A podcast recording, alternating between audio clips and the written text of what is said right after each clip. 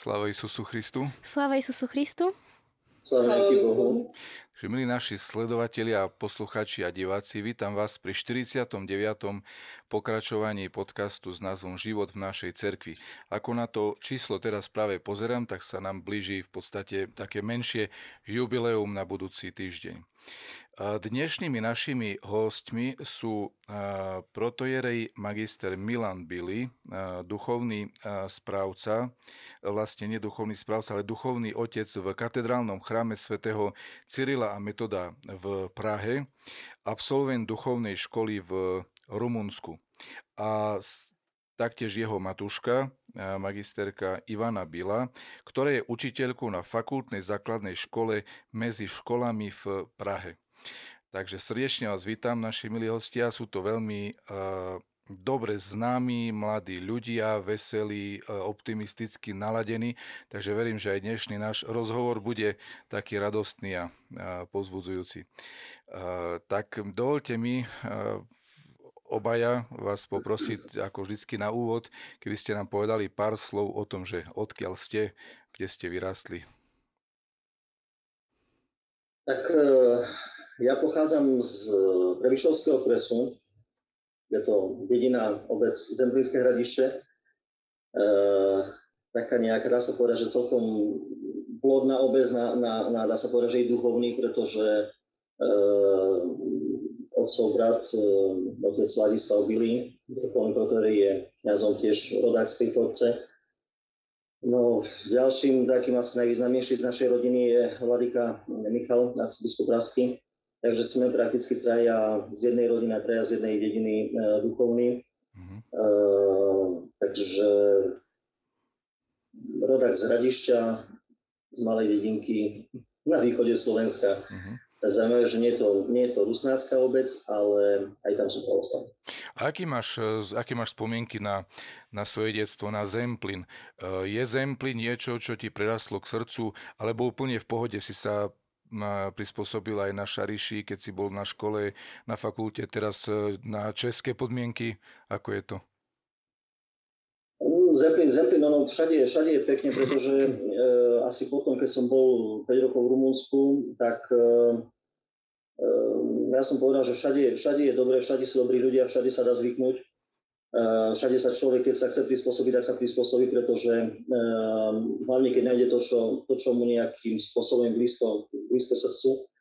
A my sme boli vychovaní v tej, tej cerkvi, ku chrámu stále, takže um, nebol s tým mož, ako problém nebol prispôsobiť sa, problém nebol zvyknúť si. A z toho, z toho po tej, ja neviem, tej telesnej stránke, alebo tej, tej materiálnej, ako materiálnej, tej, tej um, takej no, telesnej, motnej, tak uh, keď porovnám Zempli, tam je tá rovina, tam je teplo. Ja hovorím, ja sa smiem, doma, domov som máme volal nedávno, tak vraví, že už, zasiali, tak som sa smial, že už v skleníku už majú úrodu, pretože tam, keď to spadne, všetko, čo spadne okrem kameňa, tak jednoducho všade sa to niečo ujme, pretože tá, tá zemto prostredie tam ten kraj úrodný. Ale možno tým, že som bol, keď som bol v Rumunsku, bol, bol tá, stredná škola, ten seminár vlastne v horách, v Karpatoch, v lesoch, tak e, potom, keď sme šli do Libice, tak e, viac to prostredie také lesnaté, hornaté je mi, je mi trošku bližšie. E, aj na tom spíš na tom Šariši je pod tými Tatrami a ten spíš tak ďalej, takže je také, taká rôznorodá krajina, viac sa mi trošku, viac je mi bližšie. Bližšie širáva ti nechyba, širáva ti nechyba. Na Širavu sme nechodili, takže mne chyba. To tak ako my, keď žijem, to tak ako my sme blízko Slovenského raja a Tatiera, veľmi sme v nich neboli, teda veľmi malokrát, tak, tak asi aj vy neboli ste veľmi na Zemplínskej Širave a ste blízko tohto miesta. My sme práve viac, chodili, viac sme chodili do toho, do Slovenského raja, do Tatier, keď sme boli tam a je to takéto stále človek, keď kedykoľvek by šiel do tých Tatier alebo do Slovenského raja, tak každom ročnom je to úplne niečo iné, stále je to krajšie a krajšie a tak on, keď človek otvorí to sveté písmo a počúva z roka na rok to isté evangelium, stále nájde niečo nové a niečo, niečím je bohatší, takže aj, aj v tej prírode ano. je to naširovať tak nejak tej vody bude viac alebo menej. No. Áno, Matúška Ivana, kde ste vyrastali vy? Aké sú vaše spomienky na detstvo, domov, rodinu? Ja som vyrastala v okrese Bardiel, úplne v malej dedinke, kde je 36 domov, takže fakt tam dávajú lišky dobrú noc. Uh-huh. A okres Bardejov je moje vlastne, vlastne rodisko, takže Bardejov mesto a potom som študovala v Prešove, kde sme sa aj s otcom zoznámili a viac menej väčšiu časť života som spravila potom v Ľubici, takže od tých študentských čas cez Prešov už potom v tej Ľubici. Takže tiež mi asi ten uh, Spiš a Tatry a okolie prirastli viac k srdcu. Malá dedinka, malá dedinka, fakt malá dedinka, ale krásna dedinka v krásnom prostredí, ale keď sme šli na svadbu, tak, tak ma nemohli nájsť. A aká dedinka? Aká dedinka? Lipova. Lipova? Lipova, to je uh-huh. susedná dedina, kde sa na, narodil nebohý otec Gerka, on bol z Ortučovej. Uh-huh. A mhm. Lipova je vlastne hneď vedľa. Uh-huh. A keď sme tam prišli, ešte bola, ešte bola stará cesta, ešte nebola cesta upravená, e, nový asfalt, tak e, potom mi vraveli, že bali sa, že som zablúdil, že ideme zle, jednoducho, že to proste to nemôže byť cesta do nejakej dediny, že je tam ešte môže Že nik sa stratil. No, no, no. Ale je to pekne. Nestrátil, našiel sa. Našiel sa, Keď už sme vlastne pri tejto téme, ako vaše svadby a tak ďalej, tak ako ste sa zoznámili? Môžete nám trošku prezradiť z toho svojho príbehu? Zoznámili sme sa vlastne na fakulte, takže odporúčam všetkým študovať na teologickej fakulte. Je to dobrá Prešové. cesta a uh, tak nejak tak behom prednášok a na škole a potom na seminári, keď sme chodili na bohoslužby, tak beží študentský život. Tu nejakú knihu požičať, niečo, niečo, niečo sa spýtať a a, ja jemu. A otec, otec, otec Štefán, viete, tam my sme boli ročník asi, dá sa povedať, že najväčší ročník, nás bolo nejaké 32-34 po ročníku. Uh-huh, to boli Čiže najväčší ročník v histórii fakulty. Uh-huh. A takže bolo z čoho nejak tak vybrať.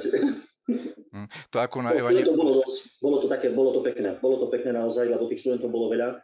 A čím viac študentov, tým aj ten študentský život je, je, je, je krajší, je, je, je, je lepší, je veselší. Uh-huh. Na Evangelickej fakulte v Prahe, keď som bol na jednej uh, pracovnej ceste, uh, uh-huh. tak uh, tamojší dekan hovoril, že v tých rokoch, uh, ako aj teraz spomínaš, keď nás bolo tak veľa, ich bolo veľa, aj nás bolo veľa na tých teologických školách, tak hovoril, že budúcnosť nám ležala pri nohách v tom čase. Hej, teraz už je to trošku ťažšie všetko. Uh-huh. Myslím, že to je všade, cez všetky fakulty, že je trošku problém. Uh-huh.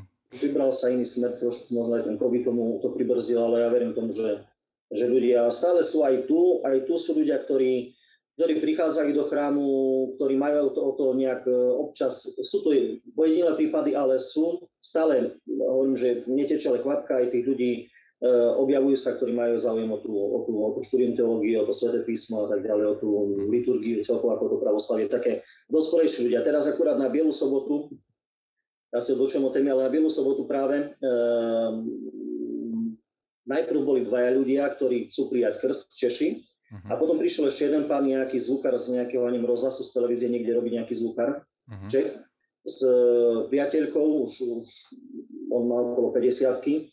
a takisto zvažujú svadbu a zvažujú krst, no tak sme sa dohodli, že potom pred e, sobotu vlastne pôjdeme niekde na Poltavu a tak sa pokrstia ako sa má, takže sú z toho nadšení a pre mňa tiež niečo nové, lebo, lebo bude to ďalší štyria ľudia do, do, do církvy. A sú to ľudia, ktorí, ktorí iným spôsobom už vnímajú, nie že sú nejak prinesení do toho chrámu tými rodičmi a potom nejaká výchova bude alebo nie, ale sú to ľudia, ktorí vlastným presvedčením, vlastným nejakým hľadaním došli k tomu, že, že to je tá správna cesta, že mm-hmm. Ak teda som dobre pochopila, tak obaja ste študovali v Prešove na pravoslavnej bohosloveckej fakulte. Oče, vy ste však neostali iba pri našej fakulte, ak mám dobré informácie. Myslím, že ste zašli trošku ďalej a rozšírili svoje teologické vzdelanie aj inde. Kde to bolo? Bolo to, bolo to, to bolo pre fakultu, bol to e, teologický seminár v Ňamci, v Rumunsku. Je to je to... ako keby stredná škola?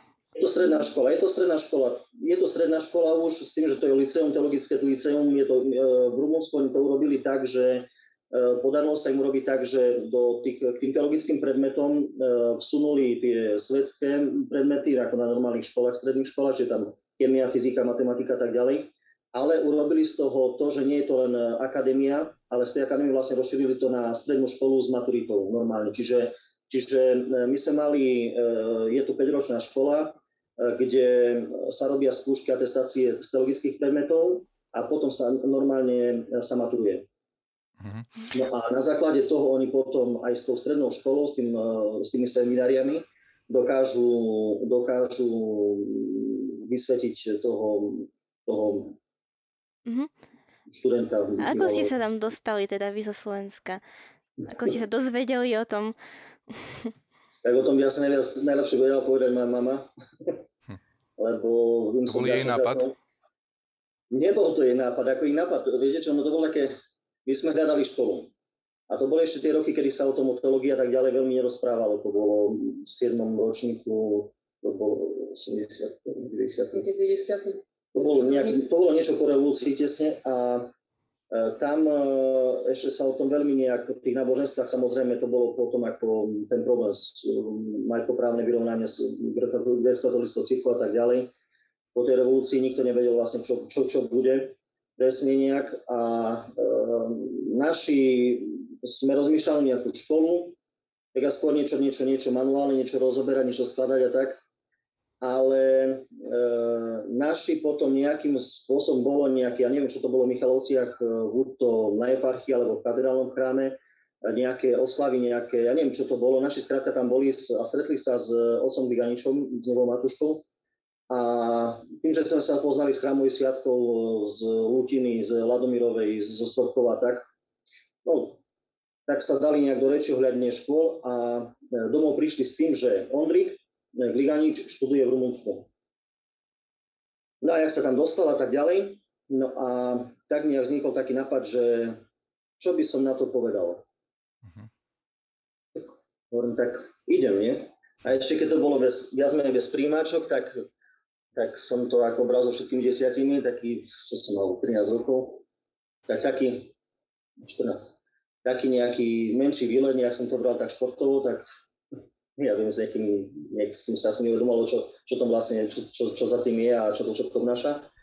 No a tak e, začalo sa to riešiť pomaly, e, začali sa písať e, listy do, do, na patriarchu do Bukurešti, na, do tej školy. Samozrejme bol problém s prekladmi, bol problém s overením, bol problém so všetkým, lebo tých bolo dosť také komplikované.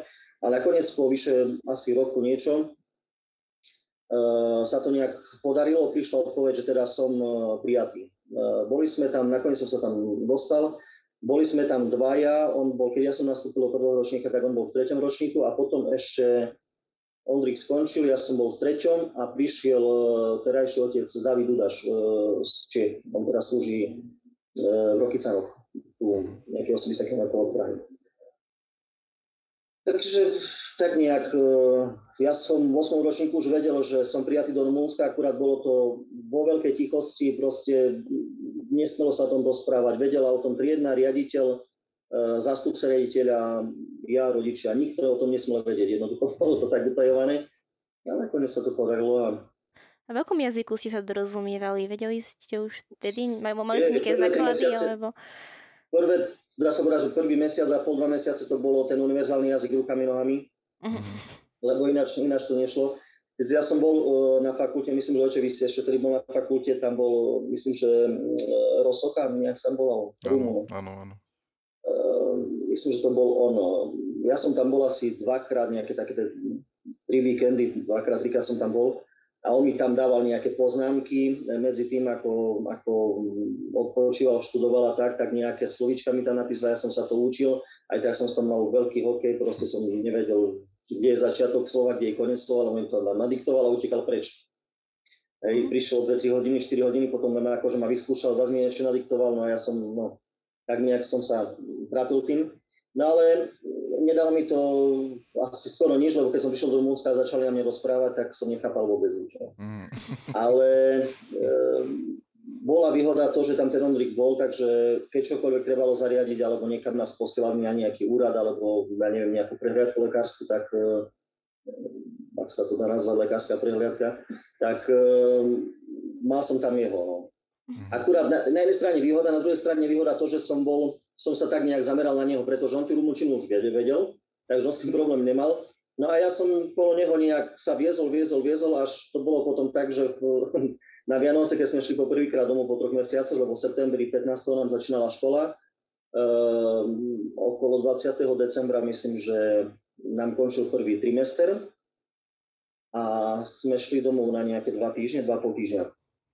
No a vtedy ma chytil riaditeľ, on mal, ja neviem, 2 metre niečo, ruky mal, on, že sme sa smiali, že lopaty, ak ma chytil kolo hlavy.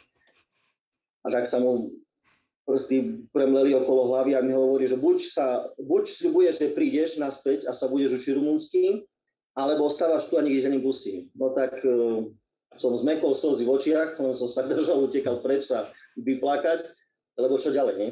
Lebo bolo to, bolo to také, no. Prvý mesiac bol krásny, prechádzky do monastiera tak ďalej, lebo ma nechávali tak nejak voľne. Potom už, ak mi povedali, že musím ísť do školy, lebo musím nastúpiť do, do školy normálne do ročníka, sa zapojiť do tej výuky.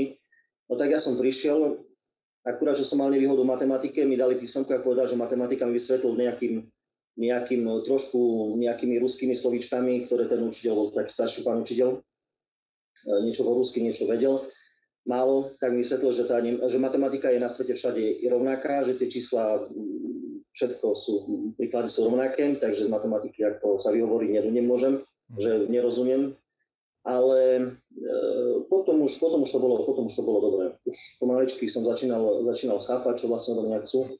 No a v druhom ročníku už potom som e, býval so spolužiakmi, e, nás bolo nejakých 12, 16 na izbe.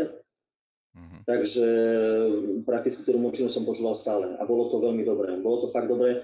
Ja hovorím, že niekde, keď sa človek chce naučiť jazyk aspoň na pol roka niekam do zahraničia, len počúvať a je to najlepšie, ako čo môže byť, lebo lebo fakt to musí, musí rozmýšľať, musí počúvať, musí, uh, počuje len to, nič iné nemá možnosť a, a začína, si, začína sa učiť nielen slovíčka, akože čo čo znamená, ale konkrétne mu ukážu na tú vec a mu povedia, čiže on začína iným spôsobom chápať, nejak rozmýšľať tom. Človek je tak hodený do vôd jazyka a musí sa naučiť v ňom plávať, nie? aby sa neutopil. Tak nie, no, no, no, ale je to, ale je to je, nie je to zlé. No. Mhm. Možno nie každému to vyhovuje, takýto spôsob, ale... Po akom čase, po koľkých treba mesiacoch, alebo takto si vedel už sa tak pomerne, že je v pohode dorozumieť? Po koľkých mesiacoch? Tak po mesiacoch, ako, neviem po koľkých mesiacoch, lebo po Vianociach, už okolo Vianoc, už, už, už nejaké slovíčka, samozrejme tie základy človek niečo vedel, alebo ako tak nejak plynule rozprávať, to, to bol trošku väčší problém, lebo prekladali sa tie slovíčka, hľadali sa. Ale tie také základné bežné veci, človek keď potreboval ísť ako pozdraviť do obchodu, niečo kúpiť, spýtať sa nejaké také bežné základy po troch mesiacoch, ako už, už, už šli no a potom po prvom ročníku už sa dalo tak viac menej uh-huh. už aj rozprávať tak nejak. Uh-huh. ja som trošku, trošku, tie prvé tri mesiace som zanedbal, lebo som sa veľmi spoliehal na, na Ondrika. No my sme boli ešte, dokonca my sme boli spolu na izbe. A oni nás dostať nechávali, pretože my sme tam boli takí, nie že niečo exotické, ale pre nich, pre nich e, jediný, ako keď sa dá považovať za zahraničných študentov, tam boli e, Moldavci. Uh-huh. A ktorých oni veľmi nepovažovali za cudzincov, uh-huh. Rumúni. Takže my sme tam boli dvaja, nikto predtým ani nikto po nás tam nebol. Bol tam síce jeden študent externý, e, on cestoval z Kanady, ale prichádzal z Kanady, tam sa odsťahoval do Kanady, ale pôvodom bol Rumun. Čiže tiež to cudzinec nebol. Mm-hmm. Takže oni nás trošku tak brali, aj izbu nám dali, že mali spolu dvojku izbu, ale bolo to dobre samozrejme oproti tým, čo boli 20 až 40 na izbe, ale e, nevýhoda v tom, v tom jazyku, že som som to nejak tak trošku odflakol. Matúška Ivana, e, zobral te niekedy otec Milan na tieto miesta, kde študoval? E, mala si možnosť to všetko vidieť na vlastné oči, či nie? Áno, áno, zobral ma. Boli sme najprv iba ako sami dvaja na výlet, takže sme pochodili Rumunsko. My sme už tam boli trikrát, tak by som povedala, na mhm. väčší výlet, že sme si ho dostatočne prešli. Tú severnú časť máme celú prejdenú, lebo fakt je to krásna krajina, aj tá príroda, aj všetko taká, by som povedala, nezničená ešte Európskou úniou Uh-huh. A uh, boli sme aj v škole, aj v seminári, dokonca sme sa stretli s riaditeľom úplne náhodou, takže nás tam uh-huh. ubytovali, pohostili, veľmi pekne, veľmi pekný chrám ste tam boli tiež, ak ste išli do toho Moldavska, takže uh-huh. ste videli krásne rozpísaný, do školy nás pustili a potom mal stretnutie po 20 rokoch. Na 10. som bol sám, lebo to, Aj, to teda... som bola tehotná si. Po 20 rokoch mali stretnutie zo školy a mali to fakt pripravené na takej vysokej úrovni. Ja som to ani na Slovensku ešte nezažila, to chodím na stretávky z gymnázia. Mhm. Pozývali celé rodiny, aj s deťmi, mali sme hotel zabezpečený, e, bolo stretnutie v škole, bola prednáška so všetkými učiteľmi, čo ich učili, ktorí ešte no, sú takí, že mohli prísť buď zo zdravotných dôvodov, alebo ešte učia. Boli bola spoločná liturgia a to bolo fakt super, lebo ich bolo v tých, koľko vás bolo kniazov? Nás tiež bolo, my sme boli najväčší ročník, nás tiež tam bolo 30. 30. Všetci slúžili naraz, všetci, všetci tí spolužiaci. 36 takže... nás bolo v ročníku, 34 nás nejak končilo. Jeden, jeden po, po seminári po niekoľkých rokoch, nie asi po, po šiestich rokoch. Ale prišli aj tí, čo neboli kniazy. Jeden zomrel, spolužiak, ale že vraj tak vraveli, že to bolo z každého ročníka jeden do desiatich rokov zomrel, neviem, čím to je, ale on kniaz nebol ani a väčšina, väčšina sú kniazy. Uh-huh. Väčšina sme, ako z ročníka sme kniazy. Málo, málo ktorí, um, ale väčšinou sú buď to profesori, jednoho máme, jednoho spolužiaka máme, operný spevák v Španielsku, v Madride, či kde je. Uh-huh. Takže tak... Uh, Takže vlastne aj deti boli, aj deti videli, aj triedu, aj všetko. Uh-huh. A potom ešte večer mali zábavu. Ako normálne zábavu, ako svadbu, pohostenie, živá hudba. Takže pre mňa to bola veľmi taká zaujímavá a veľmi pozitívna skúsenosť, že mm. nikto asi by tu nepovedal, že v Rumunsku niečo také fakt na vysokej úrovni a pekne zorganizované by oni sa, byť. Oni sa radi zabávajú, radi tancujú a veľmi radi spievajú. Mm-hmm. Veľmi rýchlo tancujú. No, veľmi rýchlo tancujú. to, náš čardaš to je ešte pomalé. a sú rôzne, rôzne tým, že podchádzali do zahraničia. Jedného spolužiaka mám v Nemecku pri francúzských hraniciach, tam už nejakých, ja neviem, 10 rokov, myslím, že odišiel, on je, neviem, to je západoeurópska alebo aká eparchia, pre Rumunov tam slúži. E, ďalšieho mám v, Miláne, on bol predtým, e, niekde, nepamätám si, kde to bolo, e, nejaká farnosť, ale v Miláne otvoril asi pred 4 rokmi, 3-4 rokmi otvoril druhú alebo tretiu farnosť. Uh-huh. Ako, nie je to centrum Milána, ale pri Miláne.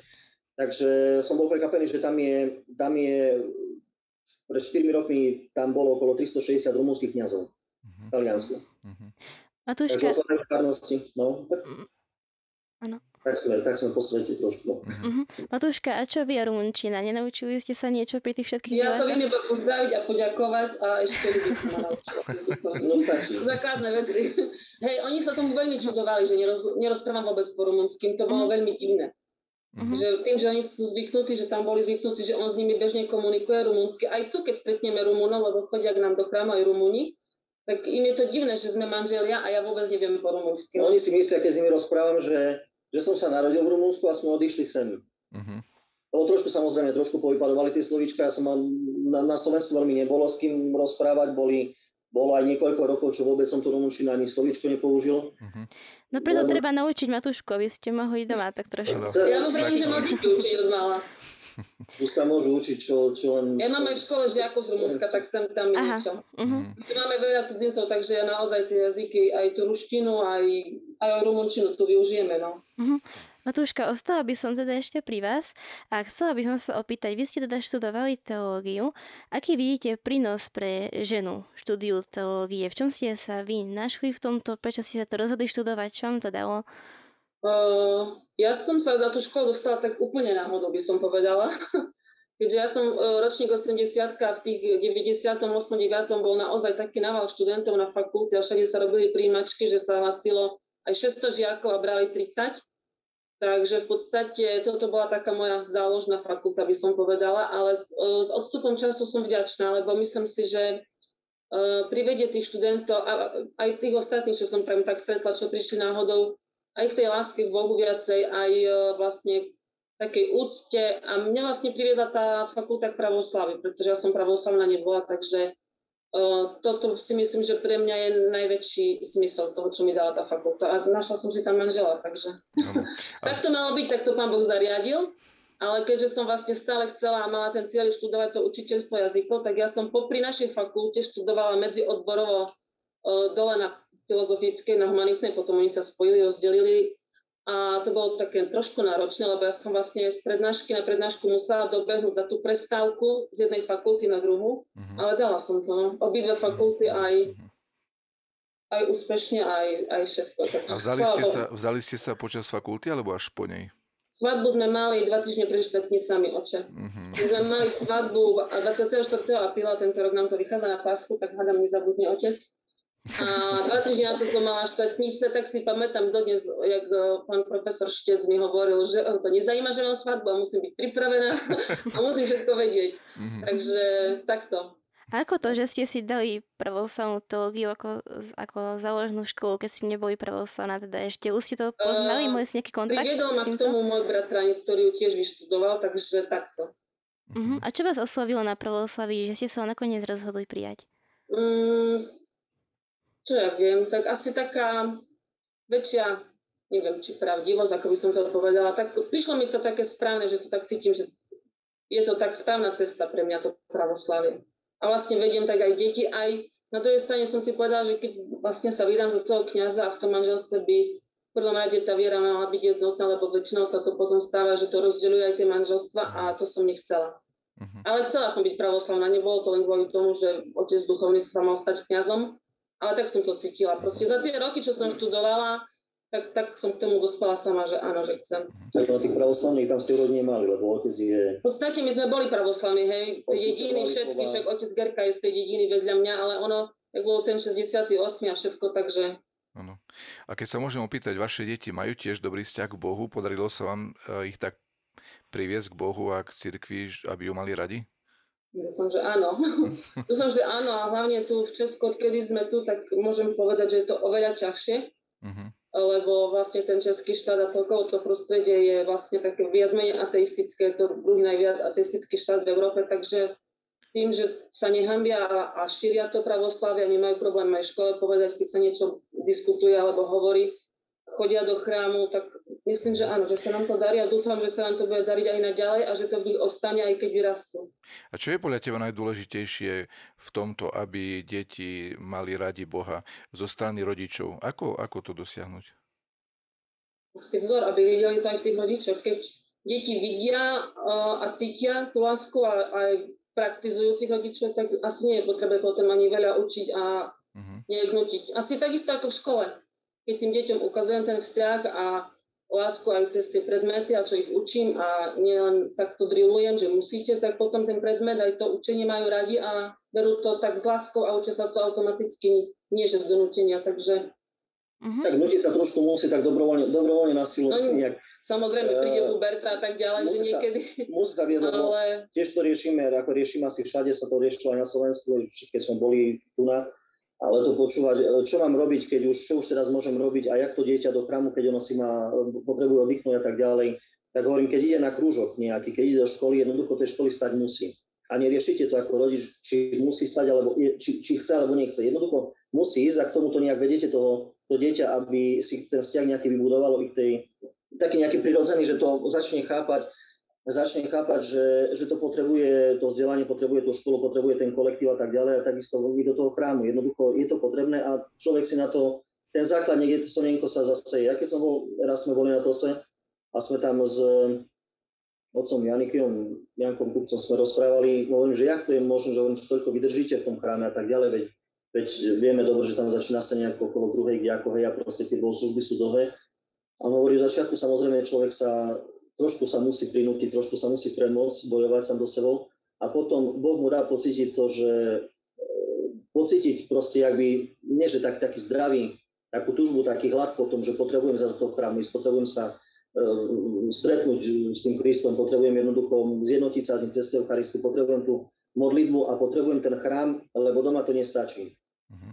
Ono veľa ľudí, veľa ľudí, ich detí a tak ďalej sme v tom, v tom období, čo bolo, tak e, že stačí sa doma pomodliť a tak ďalej, ale hovorím, že to nestačí, pretože chýba ten, chýba ten osobný kontakt, chýba ten, to, to, to, to spoločenstvo, tá, tá spoločná modlitba, e, ten kontakt s Bohom. A to človek to doma má, e, určite keď sa modlí a tie ikony a tak ďalej posvetený, ten dom žije, dodržiava tie nejaké tradície a tak ďalej, ale, ale je nevyhnutný, i tá, je nevyhnutná i tá účasť v tom chráme na tých bohoslužbách, lebo tam je to, tam je to vlastne to, to, to, to také završenie toho celotýždňového, toho osobného nejakého kresťanského života. Uh-huh. Takže tie deti, tie deti takým trošku spôsobom samozrejme musia sa donútiť, prinútiť. Tak, keď my to dieťa nezobudíme a do toho chrámu neprivedieme, akým je malé, tak potom, kým je staršie, už to samo neurobi, lebo to nevidelo. Takže... Páči sa mi tá myšlienka, čo ste povedali, alebo vyjadrili, že uh, školu neriešime, že či to musí byť, nemusí byť. Áno, je to samozrejme súčasť života. A to presne platí aj o cirkvi, že je veľmi ano. dobre zasiať do detí, že to je tiež niečo, čo uh, nevyhnutne potrebujeme v živote. Hej. Naozaj. Určite, hej. Určite. Že je, to, je tomu taká vážnosť daná, hej, že to nie je len niečo, čo môže byť, nemusí, keď ne, nebude, nevadí. Nie, v žiadnom prípade. Že to niečo fakt, čo je veľmi, veľmi potrebné a nevyhnutné pre život. Určite, to aj športové nejaké, na šport, lebo tie deti chodia na rôzne krúžky, počúvam tu hokej, tenis a tak ďalej a to sa tomu venujú. Um, dosť by som povedal, že tí Ukrajinci, ktorí tu sú, ktorí tu žijú dlhšie roky a podnikajú tak ďalej, si to môžu dovoliť, tak uh, dávajú tie deti snažia sa ich niekde, niekde proste uplatniť, aby sa uplatnili v tom nejakom športe. I do budúcna by niečo možno sa tomu venovali, pretože možno i po tej finančnej, neviem, materiálnej stránke, keď sa uchytia, takže ich sponzorujú, dotujú ich, ale hoď kedy sa spýtam, asi neboli v chráme, no my sme boli na hokej so synom, boli sme na tenis a tak ďalej, čiže vôbec to neriešia. Hej. Čiže už ten chrám nie, že ide stranu, ale jednoducho tam to neriešia, či má zápas, musí tam byť, musí sa pripraviť, musí trénovať a jednoducho nie cesty späť, jedno, mm-hmm. iná alternatíva neexistuje.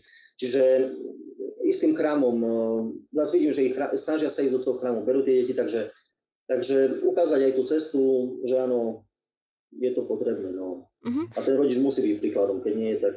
Je to na, na Margo toho môžem ešte povedať, že na Slovensku je to o to lepšie, alebo je to veľká výhoda, že je náboženstvo v škole, že sa učí. No. Tým pádom tým deťom oveľa viac môže ten učiteľ, ten katechet alebo matúška, to jedno, kto vyučuje, ešte viac tú cestu Bohu priblížiť. O to je to tu v Čechách ťažšie. Tu sa vôbec v škole nesmie ani rozprávať o náboženstve. Musí byť škola apolitická a náboženská všetko. Takže sú len nedelné školy. A tam je to náročné. Takže tiež v nedelu sa každý ponáhľa domov, lebo ľudia chodia celý týždeň do roboty a konečne majú voľno, takže o to je to náročnejšie. Aj tá misijná činnosť, aj tie deti priviesť k Bohu na nejaké aktivity, mládež nejak zaktivizovať, takže Vravíte teda... O to viac ja hovorím aj deťom, tým, čo chodia do chrámu, že o to viac si ich vážim a fakt im hovorím, že vy ste super, že to tak zvládate v tejto situácii, že sa dokážete premôcť, nájsť si ten čas, e, prísť do toho chrámu, či tu sú mali, či to sú stredoškoláci a že fakt chodia a, a v tom prostredí, čo je tu, že aj tak si na toho Boha nájdu čas. Snažia sa aspoň tu nedelu prísť teda máte teraz takú osobnú skúsenosť s tým vlastne s tou ateistickosťou čes- českej krajiny, že vlastne sa nemôže veľmi rozprávať o Bohu a tak. Ako to vidíte vy? Čo by sa dalo vlastne robiť preto, aby sa to zmenilo? Akým spôsobom by sa dalo v českom ľudie zasiať?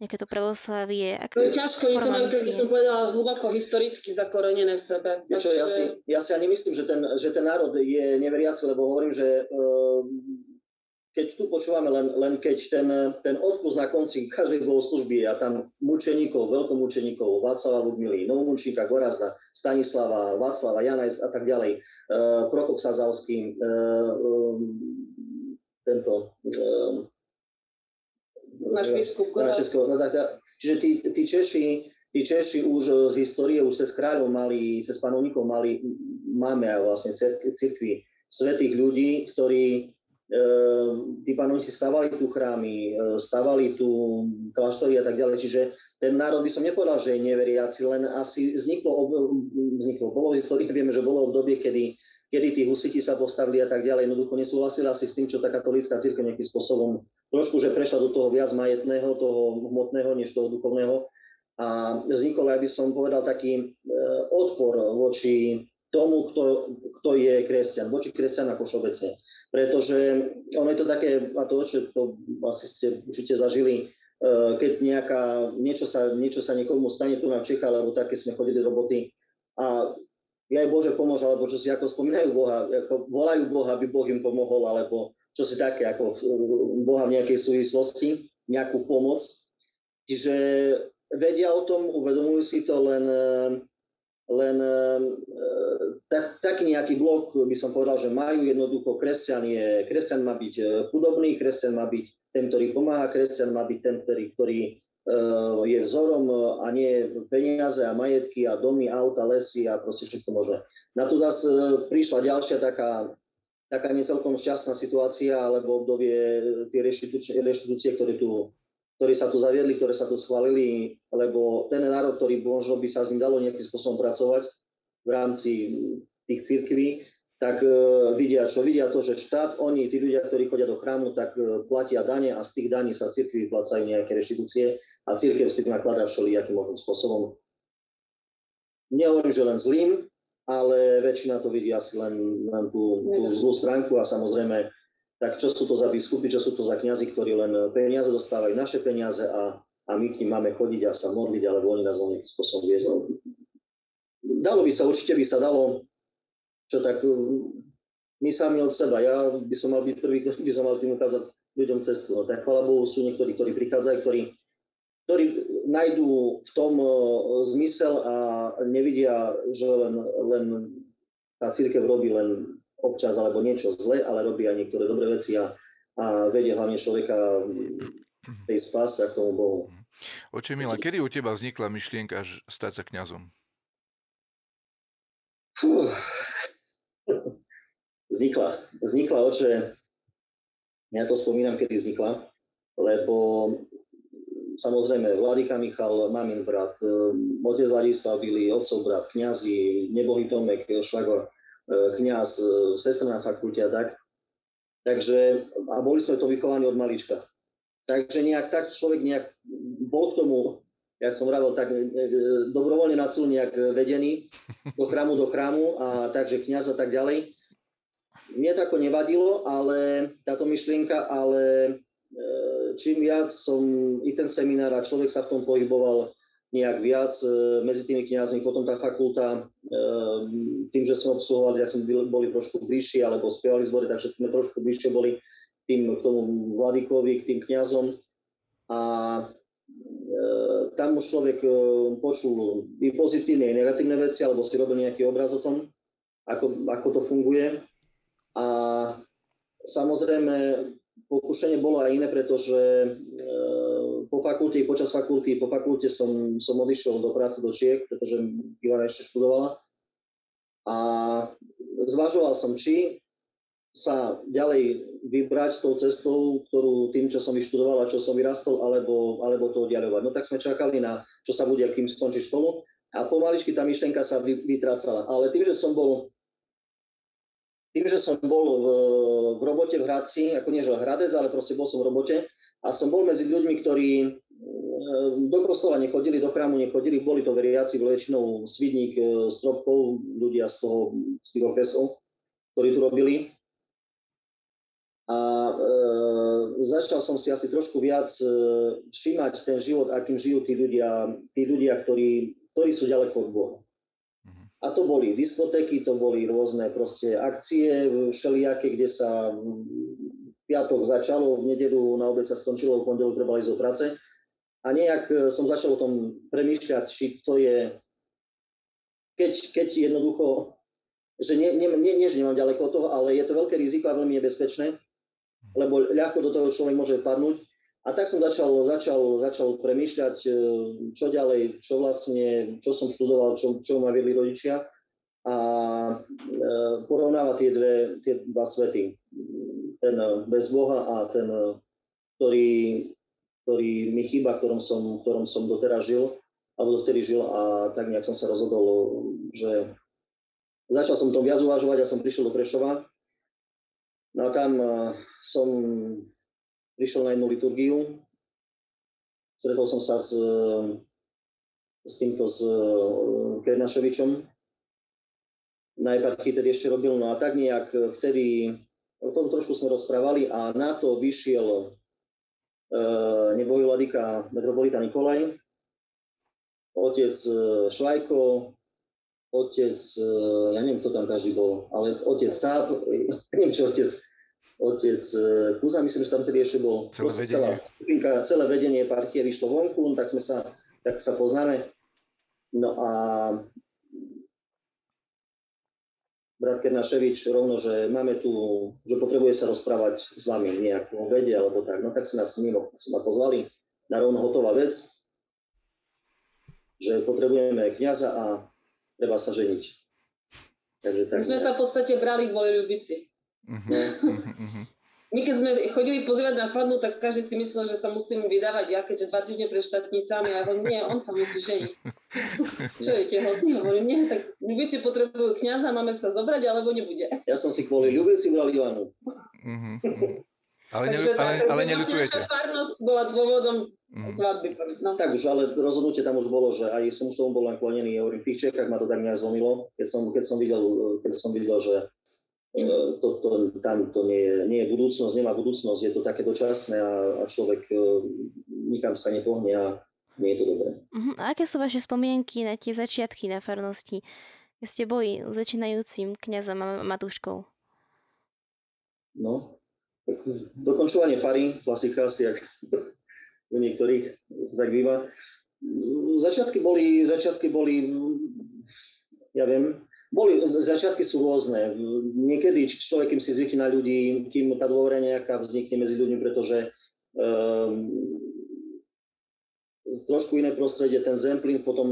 Ten, ten, ten spíš sám poznateľ, čo je úplne také iné prostredie, iná iný. mentalita, takže z tých rusnákov z Prešova sme si museli aj na to zvyknúť. Boli oni opatrnejší, ja som bol trošku možno opatrnejší, možno trebalo byť viac, alebo nie, ale proste bolo to tak, tak jak to je, tak to malo byť. A začiatky boli sme sa oťukovali, každý, každý niečo, sme hľadali nejakú spoločnú cestu, aby, aby sme to mohli zvládnuť. Ja som, som tak myslel, že aspoň rok, dva vydržať nejak prežiť a bolo to nejakých 414 rokov. Takže ja si myslím, že tú cestu spoločnosť nejakú sme našli s tými ľuďmi a sú tam skvelí zlatí ľudia, ktorí fakt e, klobúk dole, že, že aj dodnes tí ľudia, dá sa povedať, že držia tú, to pravoslavie na tom spíši, ktorí udržali už v tých prelomových Matúš, držia ďalej. Matúška, to ďalším. V čom vy vidíte takú hlavnú rolu Matúšky na farnosti? Matúška. Ja? Ja? Vy Matúška, no. Matúška. Matúška. V čom vidíte svoju takú hlavnú úlohu na farnosti? No, takú podporu tomu kniazovi by som povedala, a takú butľavú vrbu, aspoň teda ja podľa seba súdim. A možnosť také praktické veci, ktoré by toho muža alebo toho kniaza nenapadli a tá žena to tak rýchlejšie ukoriguje, zorganizuje, pomôže, že naozaj je to takou pomocnou rukou tomu kniazovi. Oporou a samozrejme uh, aj takou možno tou komunikačnou, že tí ľudia tiež nepovedia vždy všetko kniazovi a povedia tej matuške a matuška to tak posunie tomu otcovi duchovnému, vieš, ľudia vraveli to a to a že potom aj ten kňaz možno viac vie. Nie každý má možno takú otvorenosť alebo taký vzťah, že ten kňaz predsa je taká tá autorita a k tej matuške možno skôr povedia. Uh-huh. Ja som keď, som, keď sme boli ešte v Ľubici, tak uh, spomínam na, veľakrát som spomínal na toho kniaza, uh, jeden katolický kniaz a um, raz mal, ja proste mal takú, takú nejakú krízu, neviem, osobnú, školenie, čo sa tam trošku niečo dielo, nejaké zmeny boli i on asi niečo na farnosti mala, tak proste mal takú, také zlé obdobie, trošku ťažšie. A tak mu hovorím, že poď, e, bola nejaká, neviem, 2-3 hodiny sme nejak mali voľno medzi, medzi náboženstvom, tak hovorím, že poď, dám, pôjdeme na faru, dáme si kávu u nás. A no, nakoniec sme šli, tak sme pili kávu na terase a on hovorí, že zavidím vám pravoslavným kňazom. Hovorím, čo ty nám zavidíš? Hovorím, však ty máš tu pol, pol ľubice, pol kežmarku, máš 3,5 e, tisíc ľudí, čo ty akože, čo zavidíš, máš postarané všetko po tej materiálnej stránke, nie? A on hovorí, že sa môžete ženiť, že máte, že nie ste sami. A on hovorí, ty máš toľko veriacich, hovorí, hej, ale jak zamknem kostol, tak som sám. Uh-huh. A ty niekoho, a ty stále proste máš ku komu ísť domov, máš deti, máš manželku, máš ku komu ísť. Aj keď len sedíte vedľa seba, ale máš, máš s kým byť. Uh-huh. A je to, je to pravda. A e, fakt e, tá matuška tej farnosti e, veľakrát, e, keď ako z praxe, aj teraz, keď niečo človek, keď, keď niečo mám nejakú, asi jak by som to, aby, asi jak by som to riešil, pretože človek, nejakí ľudia, všelijakí ľudia prichádzajú a tak ďalej, sú rôzne situácie, tak je sa s kým, s kým o tom pobaviť, aj keď to bohužiaľ musí len ona vypočuť, lebo kto iný, ale dostávame aj e, trošku aj možno nejaký iný názor, iný nejakú, nejakú inú myšlienku, ktorá ma dokáže posunúť, že aj tak by sa to dalo urobiť. Čo ma proste v tom momente nenapadne, lebo mm, situácia je taká, aká je. Takže fakt je to, je to podpora Matúšky a ja som rád, že, že je to tak, ako je, že, to, že môžeme mať tie matúšky. Teraz žijete obaja v Českej republike. Sú v Českej republike nejaké zaujímavé, priťažlivé putnické pravoslavné miesta, pre ktoré by sa pravoslavným ľuďom napríklad zo Slovenska oplatilo ísť do Čiech, to vidieť, navštíviť, pomodliť sa tam. Skúste. Určite. Náš chrám, určite. Prvom rade náš chrám, no katedrálny, tak vlastne to, to je také... A čo je tam také, také e, priťažlivé? Aby, aby vedeli diváci, posluchači si predstaviť. Ja už som tam bol niekoľkokrát, ale sú ľudia, ktorí tam neboli treba z nikdy. Aby vedeli, aby vedeli e, lepšie raz vidieť, ako stokrát počuť, mm-hmm. je to mhm. pravda. E, treba prísť, je to, je to e, chrám, e, teraz už pravoslavný chrám, ale taký najvýznamnejší, čím je stále, stále významný, pretože tam, tam, tam koná liturgia, premenenie a tak ďalej. A sa oslavuje skriesenie Krista. A sa oslavuje ten Kristus. Ale e, z toho historického hľadiska e, e, boli tam, zomreli tam vlastne parašutisti, ktorí spáchali atentát na Heidricha, sa tam ukrývali, potom tam prebiehali boje, potom tam spadli v tom chráme za, za, za národ, nielen český, ale aj náš slovenský. Boli tam aj českí, tí parašutisti, vysakári, bol tam aj slovenský Gabčík, ktorý vlastne to viedol, o ktorom sa malo kedy rozpráva, že on bol tom, tým, tým mozgom vlastne to, on to dostal ako, ako za úlohu ten, eh, tú akciu, teda atentát na. No a samozrejme vidieť ten chrám kryptu, potom je na hrade e, ostatky, ako ostatky tam niekde sú, ale hrobka Sv. Ľudmily, samozrejme na Pražský hrad, dajú sa to navštíviť rôzne miesta, ehm, Jan, Jan pod skalou, miesto, putnické miesto, významné, významné miesto. Tam je. No jaskyňa tam stále tečie voda, je tam, je tam prameň, je tam jaskyňa, kde žil eh, Jan pod skalou. Je to nedaleko tu na Prahy. A kto to bol, ten Jan pod skalou? Jan pod skalou, Jan pod skalou trvalo z histórie nejak ja si to naštudovať, doštudovať, ale bol to pustovník, ktorý, ktorý, ktorý je spájaný s pravoslavnou církvou. Uh-huh. To je On ten... tam žil na, na, na, podľa vzoru tých uh, pustovníkov, pod skále mal, si vytesal, postupne si vytesal uh, pešteru doslova a tam, tam žil. Tam dodnes uh, na výročie uh, sviatok, uh, ja napostavoval, neviem, niekedy v lete, začiatkom leta je tak sa tam koná v tej jaskyni e, sa koná e, liturgia, naš tam, ako slúžime tam liturgiu raz ročne, tam tam dole, pretože zase je tam je nejaká e, stredná škola, spojená, bol to bývalý kláštor potom vybudovaný na tom mieste, katolícky, takže hore je kostol, dole je tá jaskyňa, na tej jaskyni vlastne slúžime, uh-huh. liturgie raz ročne. E, príďte, uvidíte, Uh-huh. Sme Ľudmila. No, tam zomrela Ľudmila e, na dedine. Sú tu, je tu, je tu, je tu dosť miest, e, kde by sa dalo ísť určite... Koľko je pravoslavných chrámov? Milé radi, len aby bolo pre koho. Koľko je pravoslavných chrámov v Prahe? Pravoslavných chrámov? Ani no. jeden. Chrám pravoslavný Dobre. ani jeden. Chrámov, v ktorých slúžia pravoslavní. Chrámov, ktorých slúžia... Farnosti je 12. Farnosti a chrámov je...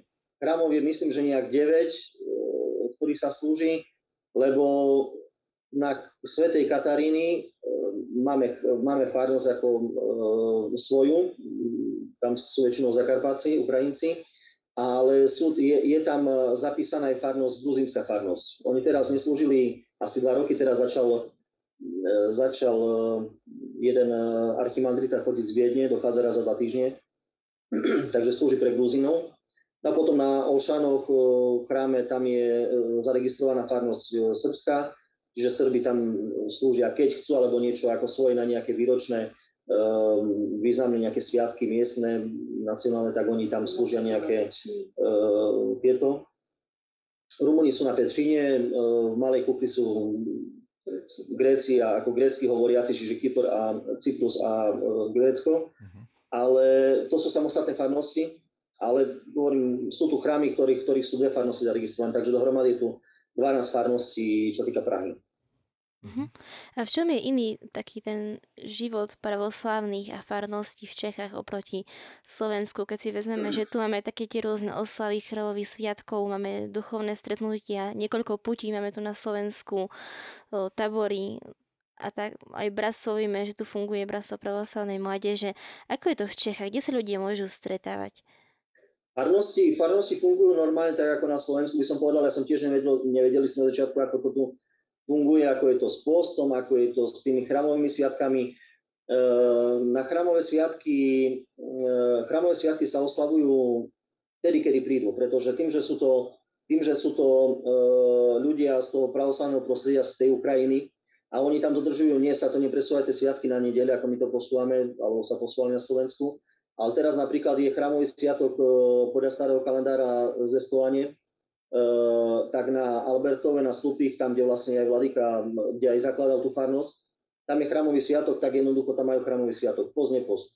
Uh-huh. Ako samozrejme post, jedla a tak ďalej. Tak. Uh-huh. V ten deň Ale v ten deň majú sviatok. A tým, že, tým, že tých Ukrajincov je tu, je tu veľa, tak oni, eh, a oni, to je, sme sa trošku ako pozerali na to zvláštne, ale oni nemajú problém zobrať si voľno v práci, lebo majú chrámový sviatok.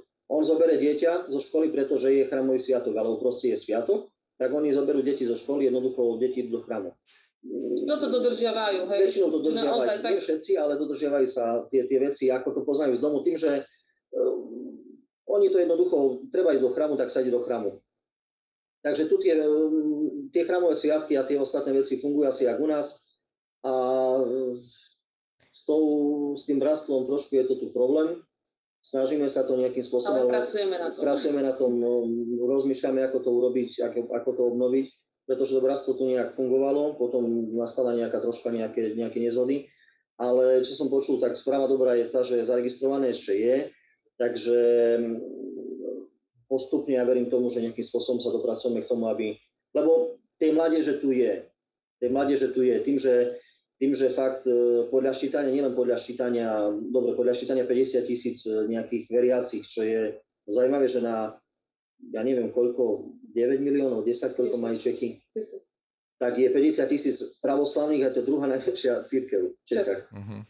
Z 50 tisíc miliónov, hej, čo ale chvála Bohu, že, že je. Ale povedala by som ešte, keď môžem porovnať s Ľubicou, lebo tam sme pôsobili, že tie farnosti na Slovensku, alebo konkrétne na tom spíše, že sú síce menšie počtom, ale sú viac také, viac rodinné, že tí ľudia tak spolu držia, v podstate sa stretáva v tom chráme väčšinou ten, ten istý vlastne obsah tých ľudí, tí istí a že sú naozaj ako jedna rodina. A tu v Prahe tým, že to je veľké mesto a že tí ľudia naozaj pracujú od rána do večera a niekedy aj víkend, lebo bohužiaľ je to mesto, kde musia takto fungovať, tak je to také, že sa tí ľudia tak striedajú, nie je to také rodinné, že nie je to také späté. No, neviem, kto to raz povedal, že, že tu v katedrále, na tej Reslovke, že je to jak na hlavnom nádraží. A ono trošku, trošku mal aj pravdu, lebo je tam možno nejakých 50% z toho, čo keby ste prišli, tak vidíte v chráme, tak asi takých 50-60% môže byť, čo sú stáli. Čo tu žijú, tu prišli, tu žijú. A zvyšok e, sú turisti, návšteva, E, tí, čo prichádzali predtým ešte na tri mesiace na tie pracovné víza a tak ďalej. Čiže e, sa to strieda, rotuje. Teraz ešte tí, tí migranti, ktorí prišli, takže e, sú to ľudia, s ktorými sa, sú tam, v nedelu sú tam, na sviatok tí, ktorí sú stáli, tak prídu a väčšinou hovorím, z, toho, z tej kapacity chrámu, tak možno takých 50-60%, ktorí ktorí sú ako stáli už teraz, domáci, no. domáci. Je pravda, že mm, do katedrálneho chrámu prichádzajú najmä Česi? Že je to taký chrám, kde tí českí veriaci mm, sú doma? Chodia, chodia aj Česi, to zase nemôžeme povedať. Prichádzajú. Je ich, je ich čím ďalej, tým menej. Ono tých e, farností bolo, bolo trošku viac e, českých, ale už tí Česi už nejak um, prestávajú chodiť, prestávajú, pre, prestali chodiť. Čím to je, neviem. Možno nedostatkom českých kňazov. Uh-huh. Tu na, by som povedal, že tiež to môže byť dôvod, prečo, prečo Ale... tí veriaci tu nie sú. Lebo to tak, no, tí ľudia prichádzajú tak, tak nejak podvedome, chcú toho svojho kňaza. Uh-huh. A tu tých českých kňazov je strašne málo, ale strašne málo. Uh-huh. Takže oni potom, a trošku v tej Prahe sú takí pohodlnejší tí ľudia, oni, oni majú radi tie chalupy, majú radi ísť niekam na víkend a tak, takže nejak je ich pomenej, no, mm-hmm. čím ďalej. Ale, ale stále sú ako nejakí zastupcovia toho, toho, tej českej pravoslavnej mm-hmm. cirkvi, ako strany pravoslavnej cirkvi Čecha na Slovensku, z tých Čech, tak sú, sú nejakí zastupcovia. Ak už, ak už sú nejakí českí veriaci, tak idú na Reslovku, alebo je to tak roztrusené, že hoci kde?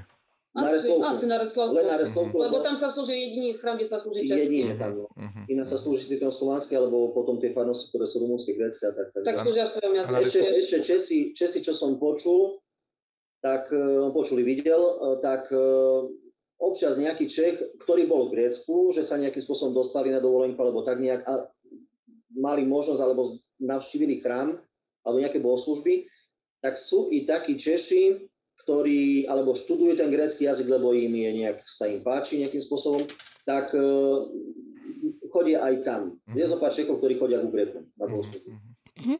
A zažili ste nejaký kultúrny šok po príchode do Čiech, alebo tým, že to nám veľmi blízky národ, tak sa tam cítite relatívne ako doma? Práve naopak. Práve sme tu išli s tým, že sme boli jeden štát, jedna krajina, veď vlastne od Veľkej Moravy a ešte aj predtým a keď sme tu chodili na výlety a na návštevy, lebo veď máme tu rodinu, otec tu má sestru, tak sme si mysleli, že sme si strašne blízki a keď sme tu začali žiť, tak sme zistili, že sme veľmi rozdielni. Uh-huh. A v čom? Neviem, kedy, v ktorej historickom, v ktorom tom období sa to takto oddelilo, ale vo veľa veciach sme takí rozdielni naozaj. Mhm. A v čom Aj ten, napríklad? Ako ti povedal, ten taký systém toho života, taký úplne iný je trošku. Tá mentalita, my sme Slováci, tak by som povedala, taký viac, um, viac sa radi tak navštevujeme, stretávame, takí sme si bližší, takí sme súdržní, srdečnejší. srdečnejší. V tomto by som povedala, že sú nám tie východné krajiny od nás ešte ďalej na východ veľmi podobné. Uh-huh.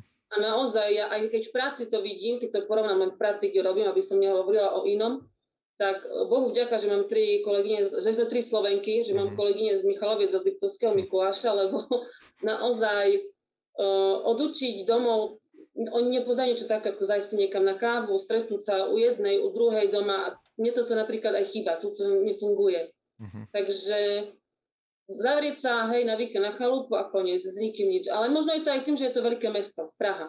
Uh-huh. Určite si myslím, že v takých tých dedinkách a možno na Morave, že ani hovorím, tam to určite je inak. Takže uh-huh. robí to veľa aj to prostredie, tá Praha. A je tu strašne veľa rôznych národností, čiže každý si drží to svoje a je ťažšie potom aj tú takú spoločnú nejakú cestu a to vlastne aj ja aspoň tvrdím aj v tom chráme, že nesmieme zabúdať na to, že my sme stále tá česká a slovenská církev, hej? Že kdekoľvek aj my ideme, tak vlastne mali by sme sa prispôsobiť tomu životu a tej tradícii a tej cirkvi, tomu štátu, kde ideme žiť. Takže verím tomu, že vlastne tá naša církev si aj tie tradície, aj hodnoty, aj všetko, čo k tomu patrí, tak udrží a bude spolu držať. Mhm. Ako trávíte svoj voľný čas? Ak sa teda nájde. V poslednom období komplikovane, lebo ja pracujem cez týždeň, otec duchovný cez víkend, uh-huh. takže nám je každý voľný čas takou zácnosťou. Takže viete sami, že víkendy a sviatky, keď sa ma niekto piatok opýta, čo plánujem cez víkend, alebo kam idem na Vianoce, hovorím nikam, môj muž robí. Uh-huh. Takže asi tak ako každý kňaz, ale keď už máme čas, tak veľmi radi cestujeme, takže využívame na cestovanie, na výlety s deťmi, aby sme s nimi trávili čo najviac času, kým ešte ich máme doma. Sú to krásne miesta tiež, kam je kam výsť, takže, takže keď sa dá, tak, tak e, mimo, mimo, mimo Prahu niekde, lebo po Prahe len keď uh, sme pochopili, čo sestra vravela, že do, do mesta, keď sme ju volali, keď sme sem chodili na prázdniny alebo tak, tak uh, do, len do centra nie. Tam však centru je krásne, každý chce do centra. Uh-huh. Jo, i len do centra nie. No a teraz fakt, ako vy, vyhýbame sa. Ideme tam len, keď máme návštevu. Len keď sa musí ísť, tak sa ide do centra, lebo ináč, ináč e, nie je... Ale tak čo? asi najviac čas investujeme do zážitkov, by som povedala. Uh-huh. Ale je to stále určite je čo je to hlavné mesto, hlavné mesto, stále tu bolo či to divadla, či to múzea, či čokoľvek nejaké výstavy.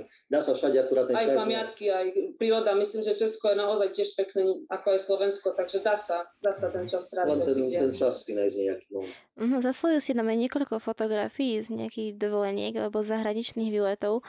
Myslím, že niečo s tým Spiridonom ste tam spomínali, že ste navštívili nejaké áno, miesto. Oktobri. No to, to budem rád, keď vás pozývam všetkých, určite. Ono to bolo také s tým Spiridonom? Áno, áno, áno. ja som, ja som asi pred tromi rokmi, 4 rokov, 4 roky v tom budú, tak som e, prišiel jeden pán do chrámu, ja som tam z okolností nejak bol, lebo tým, že každý deň máme niekto iný v chráme, alebo sa zastupujeme, celý deň tam vlastne v tom chráme sme, tak prišiel len pán ohľadom svadby. No tak sme sa dohodli a tak ďalej. No svadba prebehla, on chodil, nechodil niekedy do chrámu, zač nedá, nedá sa stále v nedelu vidieť všetkých, poznať, či tam je alebo nie zaregistrovať. Ale e, ja som medzi tým odišiel na, e, do chrámu svätej Kataríny, tam som bol pol roka nejak. Naspäť som sa vrátil a v ten týždeň, keď som sa vrátil, prišiel ten pán na hotovú vec.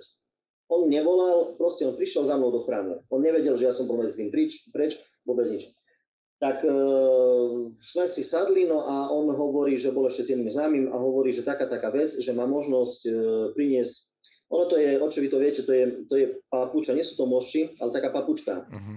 uh-huh. svetého Spiridona. A oni, e, to nie je priamo tá, ktorá, ktorú má na, na, na, na, na moščach, na, na nohách, ale oni to šijú, oni to potom z toho aj farnosti fungujú a tak ďalej, nejakým spôsobom oni to za nejaký, nejakú, nejaký poplatok proste dávajú ďalej dokáže sa to ako odkúpiť, tá, tá, tá papučka. A oni chceli to na Ukrajinu práve, že do nejakého chrámu, ja neviem, nepamätám presne do ktorého chrámu, len čo si tam nevyšlo, neviem, čo nevyšlo, skrátka bolo povedané, že do, na Ukrajinu, že tam do toho chrámu to, že to vladyka nepožehnal, čo si, že nie. Takže hľadali, že kam, lebo škoda by to bolo nezobrať. No tak nakoniec, e, že čo by sme na to povedali my, keby to bolo v tomto chráme, lebo tým, že ten pán tu mal svadbu, tak by to chcel, aby to keby to bolo možné, tak do tohto chrámu. Tak sme to rozprávali s Vladikom. Nakoniec takto vyšlo, že Vladika to požehnal, šli sme na to, do toho chrámu na Korfu, prinieslo sa to tu. No a viacerí sa čudovali, že jak je to možné, jak, jak sme sa k tomu dostali. Aj tam, v monastieri, keď sme boli v jednom ženskom monastieri, uh, potom tam starec, uh, otec Polikarp, archimandrita vedľa, vedľa, ja neviem, vedľa toho hlavného mesta, monastieri tiež boli udivení z toho, že sa nám to podarilo dostať, že to vôbec máme. Tam nešlo ani tak o peniaze, ale o to, že vlastne ten Spiridon nejakým spôsobom sa rozhodol, že, že tam to bude. No tak, e, taký, hovoríš, taký malý, taký malý úspech a zázrak, no, že, mm. že to máme tu. A teraz tí Ukrajinci môžu prichádzať sem Sláva Bohu. Ja by som mal ešte jednu z mojej strany takú poslednú otázku uh, k tomu Rumunsku. Uh, to súvisí s Rumunskom. Uh, všimol som si, keď sme tam boli, že majú taký ten chrámový rozpis alebo tu ikonopis aj zo zovňajšku, hej, na vonkajšej strany, na vonkajšej strane chrámov. Kedy to vzniklo a prečo to takto je? Lebo nikde inde som to na svete nevidel, iba u Rumunov. Ak sa vyskytne niečo inde v iných krajinách, tak nejaká jedna ikona, povedzme. Ale tam, hej, e, napríklad v tej škole je chrám, ktorý je úplne uh, rozpísaný celý zvonku a na ostatných uh, minimálne niekoľko ikon je vždycky zvonku. Kedy to vzniklo a prečo?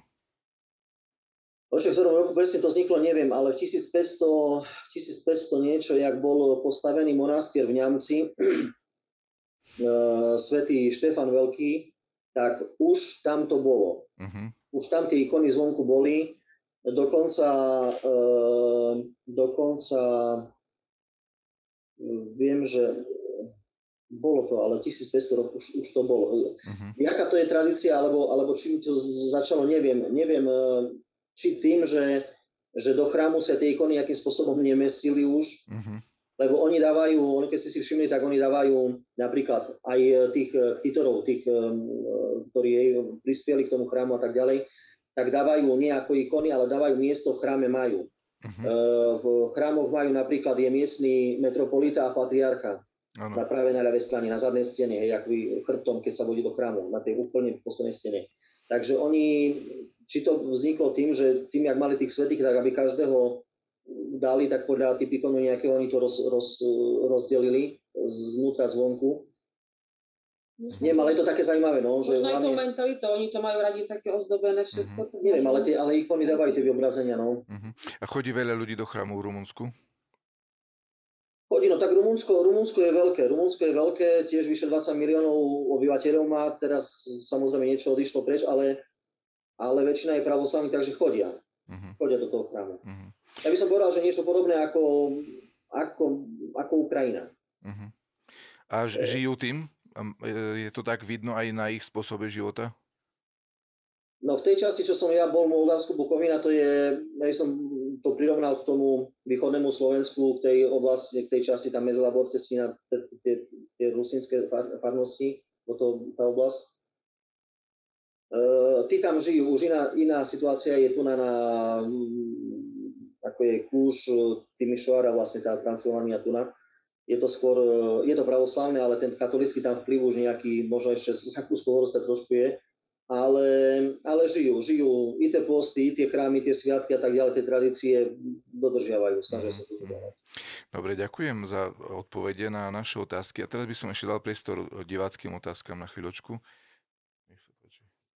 Tak e, slava Isus Christu, oče. Sláva Bohu.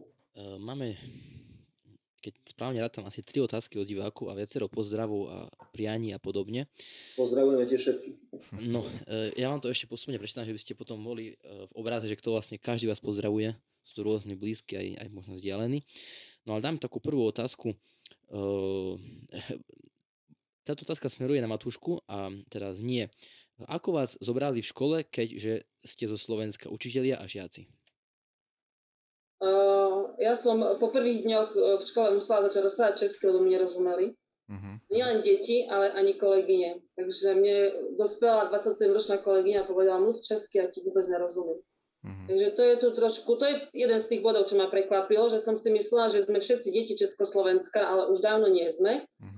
Takže Česi čím ďalej, tým menej rozumejú slovensky a aj programy napríklad slovenské, keď sa tu vystielajú, tak sa tu dabujú. Uh-huh. Takže nám to úplne reže uši, keď pozeráme slovenské seriály v češtine, ale oni tu majú nejaký zákon, že nesmú vlastne vysielať v tom inom jazyku a žiaľ už aj tá slovenčina patrí medzi cudzie jazyky. Uh-huh. A ďalšia vec je to, že je tu veľa tých cudzincov, tak pre nich je tá slovenčina reálne ďalší cudzí jazyk. Uh-huh. Oni už tým, že sa naučia češtinu, čo už je pre nich krkolomné, lebo ja mám triede aj Číňanov, aj Japoncov, aj Moldavcov, aj Rumunov, aj e, Rusov, Ukrajincov, 13 národností máme v škole, uh-huh. tak už tá čeština, keď ju zvládnu, tak sú šťastní a nie to ešte, aby na nich Slovenka rozprávala. Uh-huh. A na druhej strane som k tomu pristúpila tak, že keď ja prídem do slovenskej školy, tiež ma učiteľ učí po slovensky. Na Slovensku po slovensky. Takže mi to prišlo také logické, že keď učím v českej škole, tak rozprávam česky. Deti s tým nemali vôbec problém, keďže vyrastali na Minimaxe a na rôznych českých televíziách. To je zase výhoda Slovenska,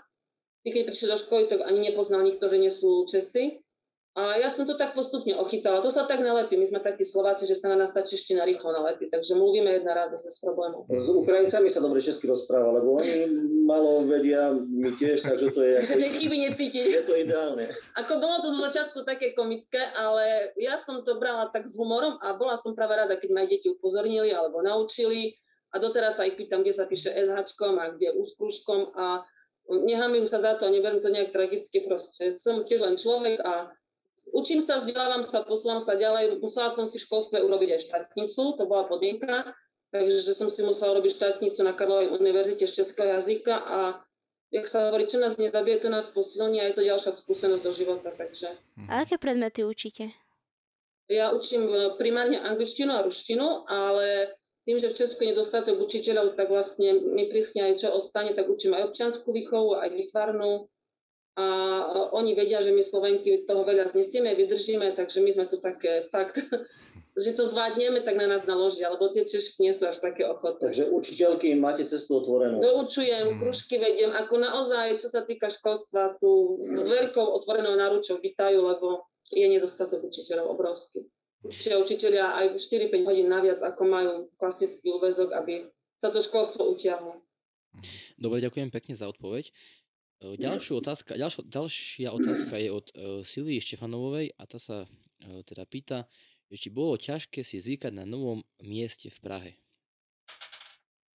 Ja myslím, že každé miesto, keď ten kňaz odchádza na inú farnosť alebo všeobecne, keď sa človek stiahuje, takže vždy ten začiatok je taký trošku náročnejší, kým sa všetko zariadí, presťahuje deti, kým si zvyknú školu a, a, a hlavne aspoň pre mňa si myslím, že to bolo také po tej emotívnej stránke najnáročnejšie, hej, že tá matka myslí na to, či treba zariadiť, či si deti zvyknú do školy, či to zvládnu a v tomto by som povedala, že to bolo náročné. Hej, tie prvé mesiace boli také náročnejšie.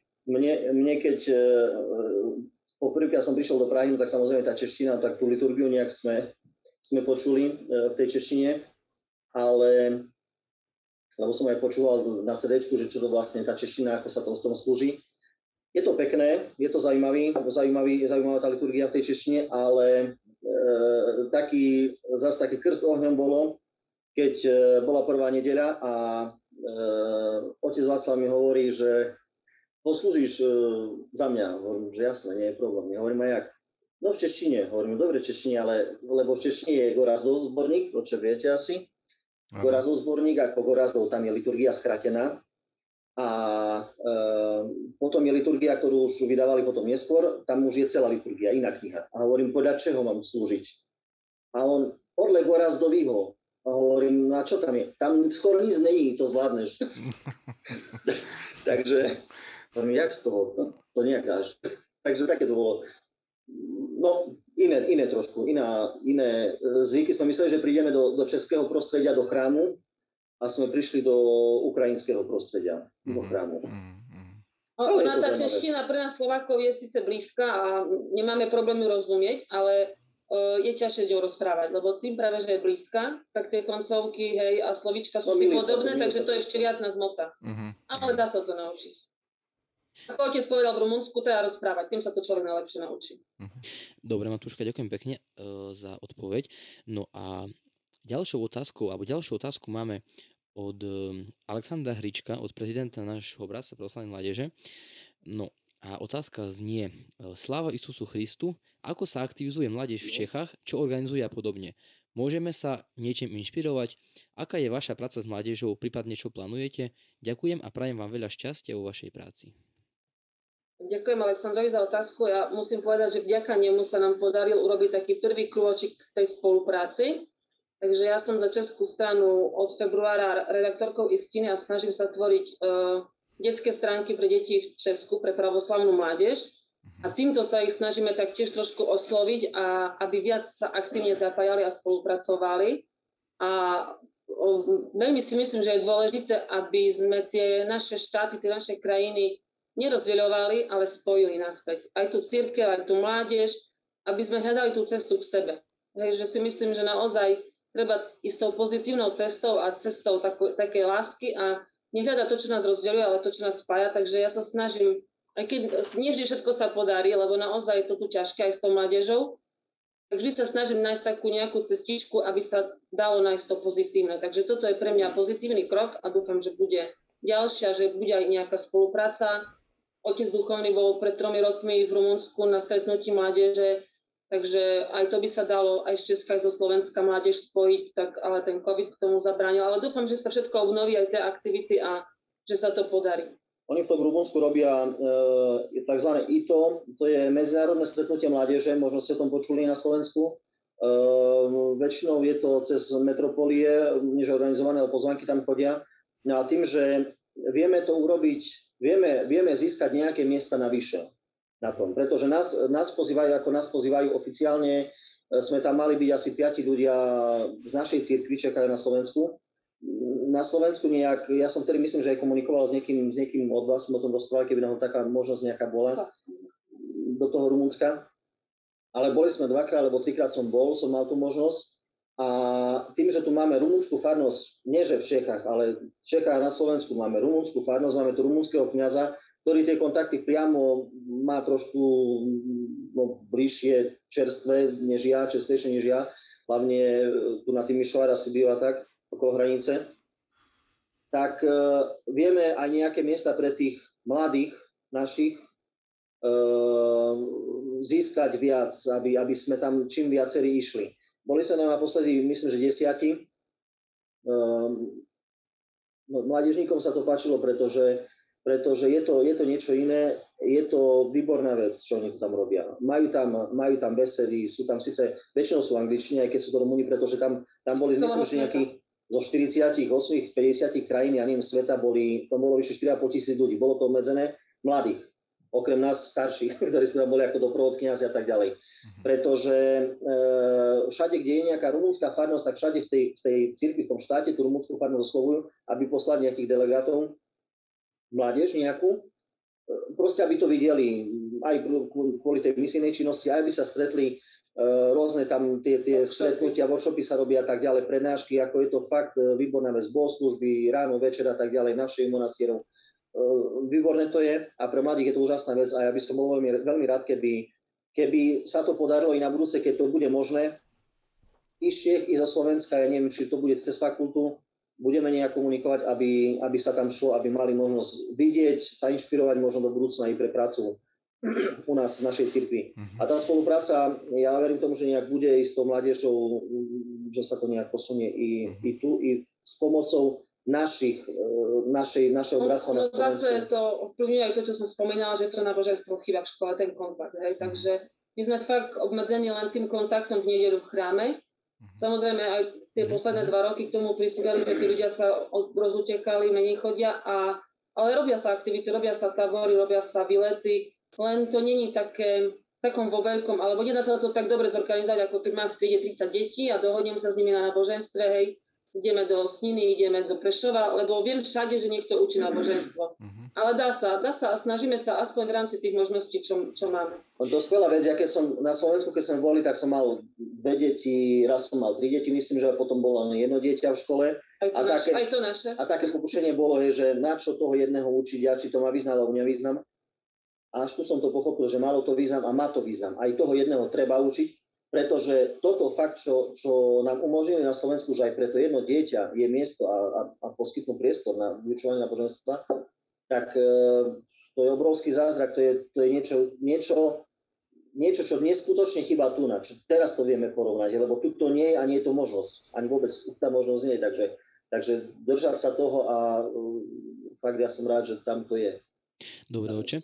No a máme tu ešte množstvo rôznych takýchto pozdravov. Ja ich tak postupne prečítam, aby ste aj s tým vlastne, kto vám ich adresuje. Takže začneme um, Annou Hanákovou, ktorá srdečne pozdravuje otca duchovného Ďakujem. Milana.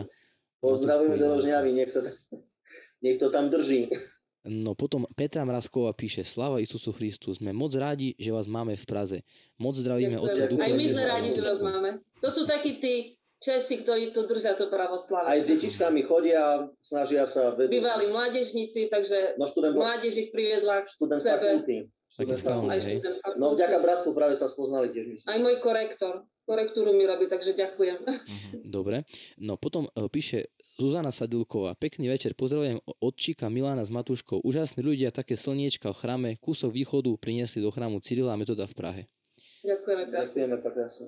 No takisto máme tu ďalší pozdrav od Stanislava Kučmu, ktorý pozdravuje otca Milana z PCO Kašov. E, Ľudmila Nováková, predpokladám, že podľa mena asi to bude niekto z možno vašej bývalej farnosti alebo nejakého okolia uh, vás pozdravuje. Uh, takisto uh, Gabriela Husková pozdravuje otca Milana Matušku z PCO Trebišov.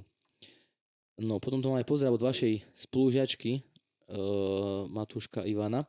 Uh, píše da, uh, Dáša Holoničová Starenčaková. Pozdravujú otca Milana a svoju spolužiačku Matúšku Ivanu a furt spomínam, jak nám bolo na pravoslavní bohosloveckej fakulti v Borni.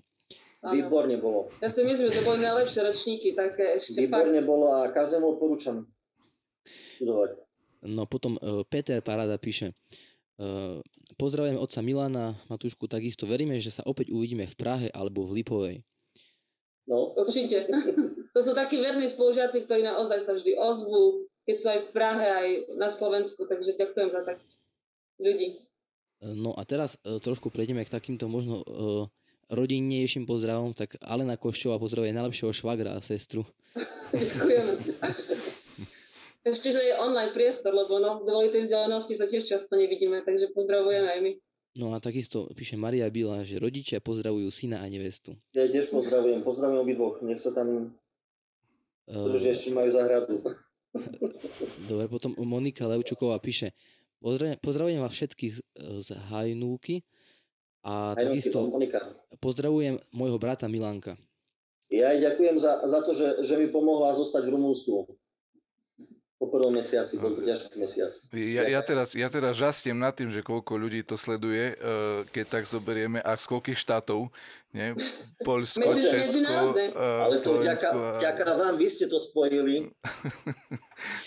že vy ste zasiali to semienko. Chvála Bohu za všetko. A toto je tá rastlinka. No? My to sledujeme, my sme spomínali minulé spomínali, pozerali sme viac, keď je čas, ale snažíme sa tu pozerať, ale otca, otca Ivana Beloruského, jak sme spomínali na, na tábory, na to bratstvo, na tú mládež, jak to začínalo, jak to fungovalo a dal by Boh, že by že by sme... Ja by som ešte aj pozdravil Moniku Levčukovú, takisto už keď mám tu príležitosť niekedy príď na uh, Slovensku, aby sme sa po dlhom čase videli a porozprávali si, že čo máme nového. My tu a, a ty tam. My, my chodíme od na Slovensku, viete, ak to je. Keď prídeme na dva týždne, tak 3 dní do Hradišťa, 3 dní k mojim no, rodičom no, a ešte 3 dní, keď chceme aj tak zajsť, to by nám trebalo pol roka v dovolenky. Musíte na tú širavu robiť výlet a tá Monika má bližšie. je to náročné potom časovo, no. Hmm. No a keď, keď už sme pri tom otcovi Bieloruskom, tak uh, samozrejme, že uh, nevynechal, uh, nevynechal ani takú svoju účasť a takisto píše, že aj ja pozdravujem otca Milana a Matúšku. Ďakujem. Pozdravujem. On, on je náš verný sledovateľ, takže, takže takže takisto vlastne vás pozdravuje. Samozrejme máme tu pozdravy od Kataríny Halandovej a rôznych ďalších ľudí, ktorých určite poznáte, alebo možno, možno oni poznajú vás. Uh, takisto máme tu pozdrav z Česka od Borislava Rujiča, to bude asi možno nejaký skôr srp, neviem. Ale Borislav zdravím... Rujič, no, no, no.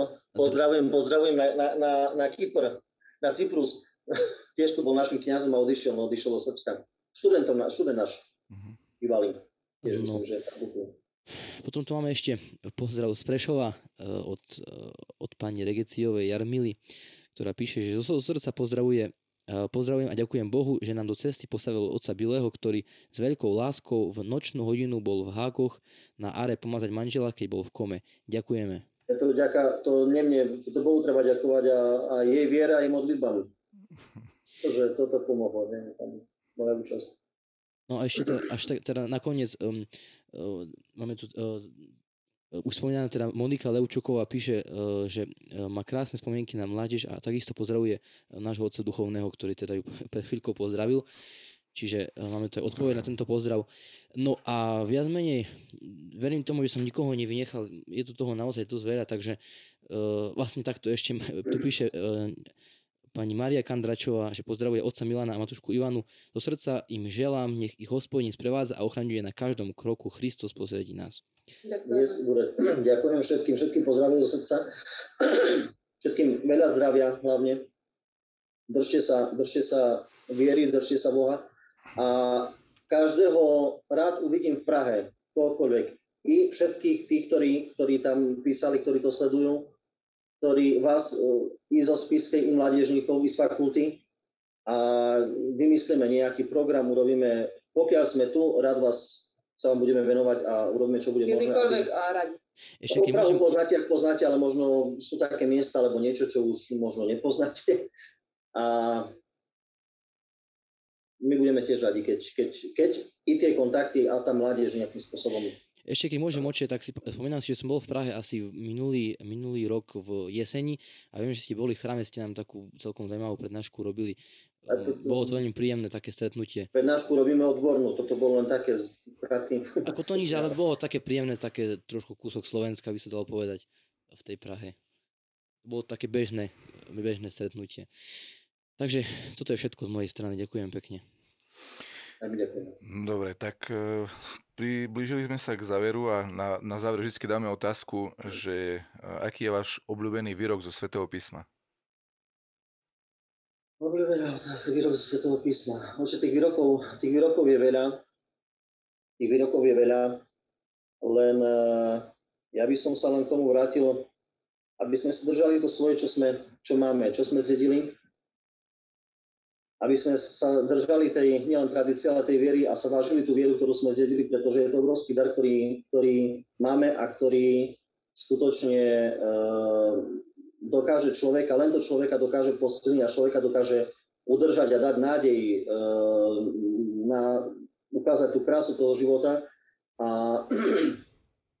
len e, v kontakte s Kristom človek môže sa posúvať ďalej a